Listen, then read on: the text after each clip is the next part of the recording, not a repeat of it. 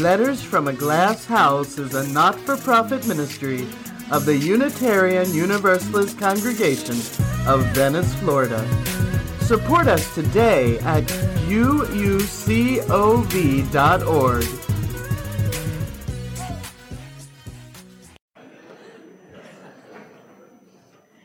I want to talk today about a story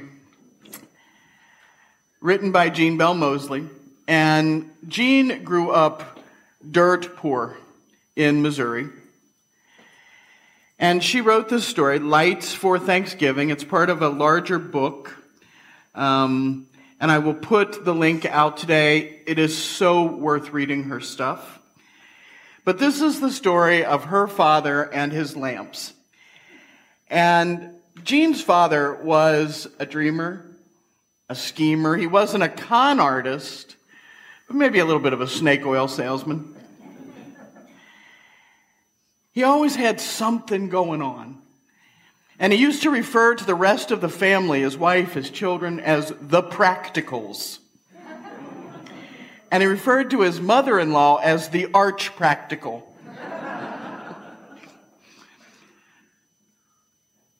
And one year, he got sick and tired of the smelly kerosene lamps that they used to light the house. And it was getting close to Thanksgiving, and he was absolutely tired of it. And he very grandly announced that these old lamps are going to have to go. We are going to have gas lights. Nobody was impressed. Jean's mother asked, oh, you know, when's this going to happen? And he said, next week. Everybody was surprised, but he was serious. He was actually serious. And he said, We'll have it ready for Thanksgiving, and we'll have all the neighbors in, and they will be green eyed with envy. All right, all right, Mama said, but will the neighbors want to come on Thanksgiving? That's a family day when folks like to be around their own table. Oh, they'll come, Jean's dad said, nodding his head. When I hint there's going to be a demonstration of something for the betterment of the community. So her dad went and got a brace and a bit, and he drilled a hole in their ceiling over the kitchen table into the attic while all the practicals watched. Jean's grandmother said, Well, it sure does need some airing out in here. We could have opened the door, though.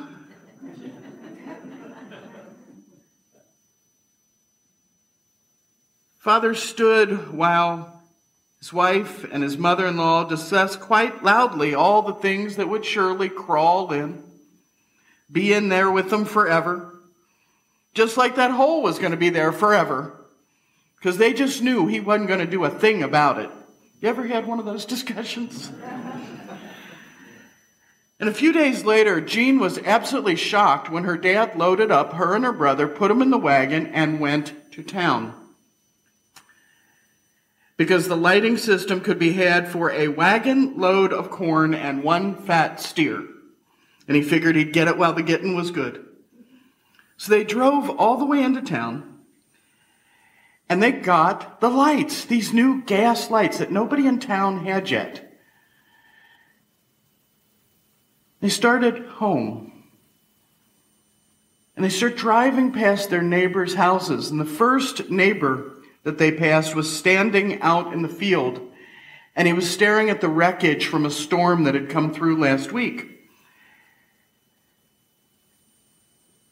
And he said, Oh, where do I start? And Jean's dad said, Well, how about starting with Thanksgiving? And his neighbor's name was Mr. Britt, and Mr. Britt said, Thanksgiving. Is this a joke for this? We got land yet? No, the man said, I really don't. Haven't been able to pay taxes. We're going to lose the farm this year. There's no point in Thanksgiving. Jean's dad looked awful gloomy, but he told him to come anyway. He stopped next door too with the Stacys. Mrs. Stacy told him, we, we'd love to come for Thanksgiving, but this is the first year we can't have our son come home for the holiday. We don't have enough money. And Jean's dad said, Well, I had something I wanted to show you. Mrs. Stacy just shook her head miserably. The last house, the McDowells were just sitting down to eat. This is a true story. So when, when the family came in, when Jean and her brother and her dad, they asked him to stay to dinner. And Jean was surprised when what Mrs. McDowell brought out of the kitchen was a bowl of potatoes. And so she and her brother watched as her dad just, oh my goodness, what wonderful potatoes, you know. And he made a big production out of putting salt and pepper on it. There was no butter. And so, of course, being smart children, they did the same. Oh, thank you. This is wonderful. We don't get potatoes enough. This, we love it. And so they sat and the three of them ate their potatoes and realized there's no more food here. And her dad asked if the McDowells would come to Thanksgiving, and they said, we, we don't reckon we can. We've got some sick kids. And he said, Well, sick with what? And they said, Well, you know, the doctor doesn't, there's not a word for it. It's, it's the sick you get when, you know, you don't get enough food. You don't get enough vitamins. Our, our kids are sick. They almost made it home with the new lighting Jean's dad turned the wagon around and went back to the store and took it back. Told the kids he didn't want to talk about it and drove them back home.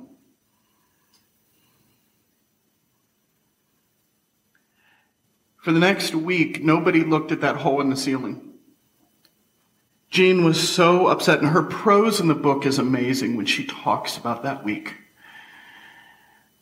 She was heartbroken that somebody was going to torment her dad about it. Nobody looked at the hole. Nobody talked at the hole.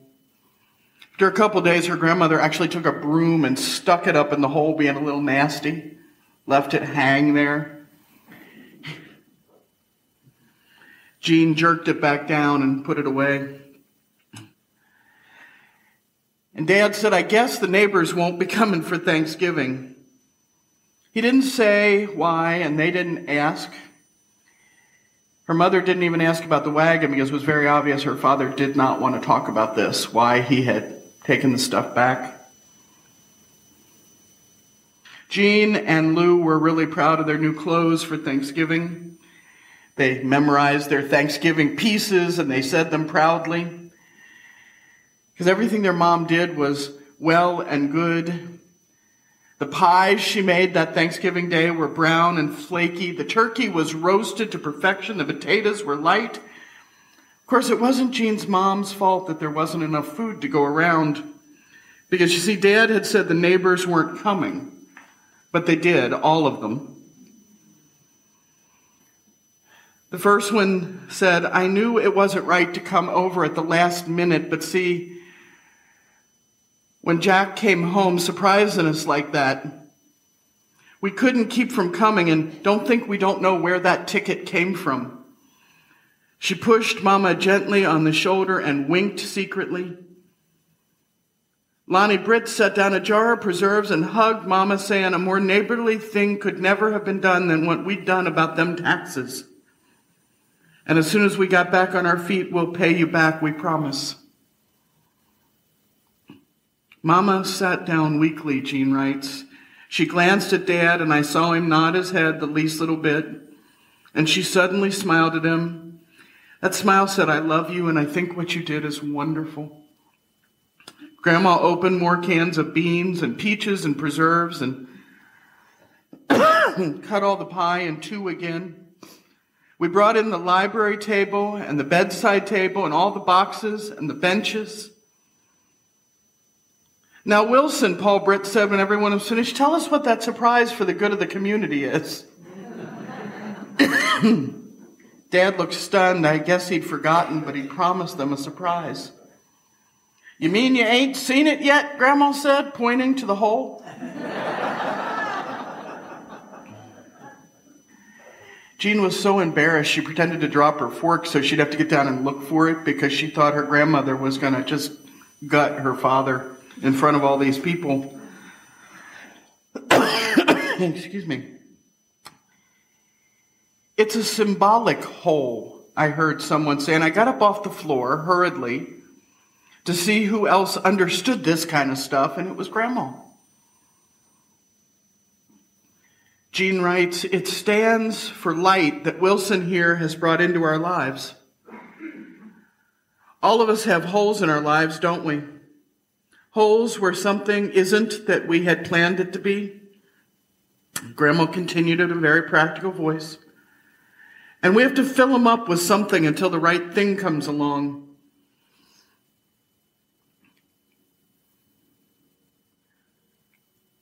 Jean looked at that hole and she thought about how it was filled up with the railroad ticket home and three years of taxes and a barrel of fruit that was sent to the other family.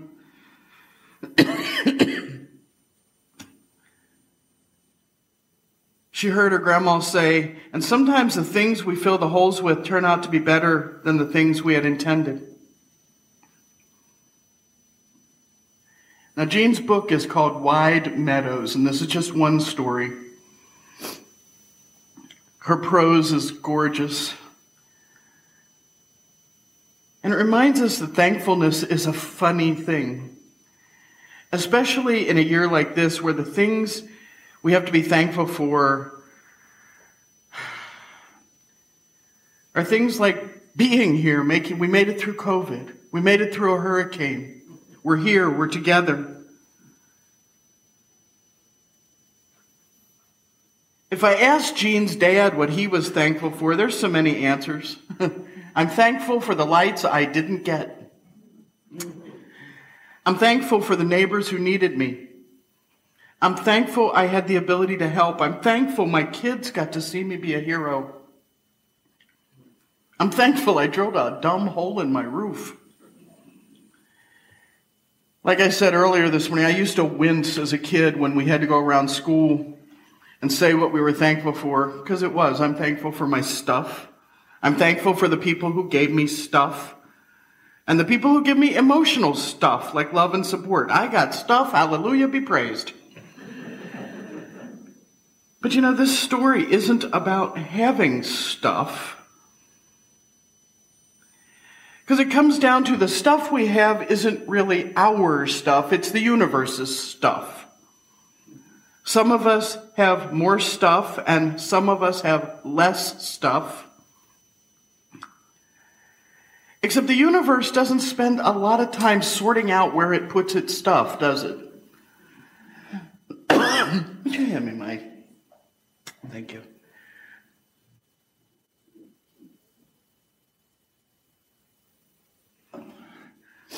Universe doesn't care where it puts its stuff. Some of us have warm houses and safe food. We have jobs and bank accounts and clean water. Our kids go to school in cars and buses and trains. They have books, computers. We understand there are words like privilege and unfair distribution. Oh Lord, for what I've received, may be truly thankful. But I don't know how to feel because I have so very much and others have so very little. Others of us don't have much stuff, maybe almost no stuff. And so we do the best we can to get some stuff. And we hang our heads when others try to give us some of their stuff because somebody told us it was more blessed to give than receive. You ever heard that one? and we can't give anything right now, so we don't know what to do. But there's Jean's dad with his hole in the ceiling. He was given something he could not have bought from people who had no stuff. He was given stature in the eyes of his family, respect in his community. Because giving and receiving both have incredible worth. As human beings, we're called to help heal the brokenness in the world to continue the act of creation that the universe began. And giving and receiving are one way to do that. In Judaism, The word for charity translates better as justice. Because there's this idea that the universe doesn't really care when it had its thumb on the scales. When we give, the person receiving is allowing us the gift of being just. We're blessed because they receive. I'm thankful every day for the things I've been handed by the universe because through them I can earn the things to fill the holes in my life and my roof. Give joyously, be thankful to have a chance to heal the world. Receive joyously because you're allowing someone else to give. It's one big cycle. Enjoy and be thankful for all that you've been given. Enjoy and be thankful for all that you can give because sometimes you get the lamp and sometimes you get the hole in the roof. And sometimes the things we fill the holes with turn out to be better than the thing we had intended the holes for. Be absolutely blessed this Thanksgiving week. Amen.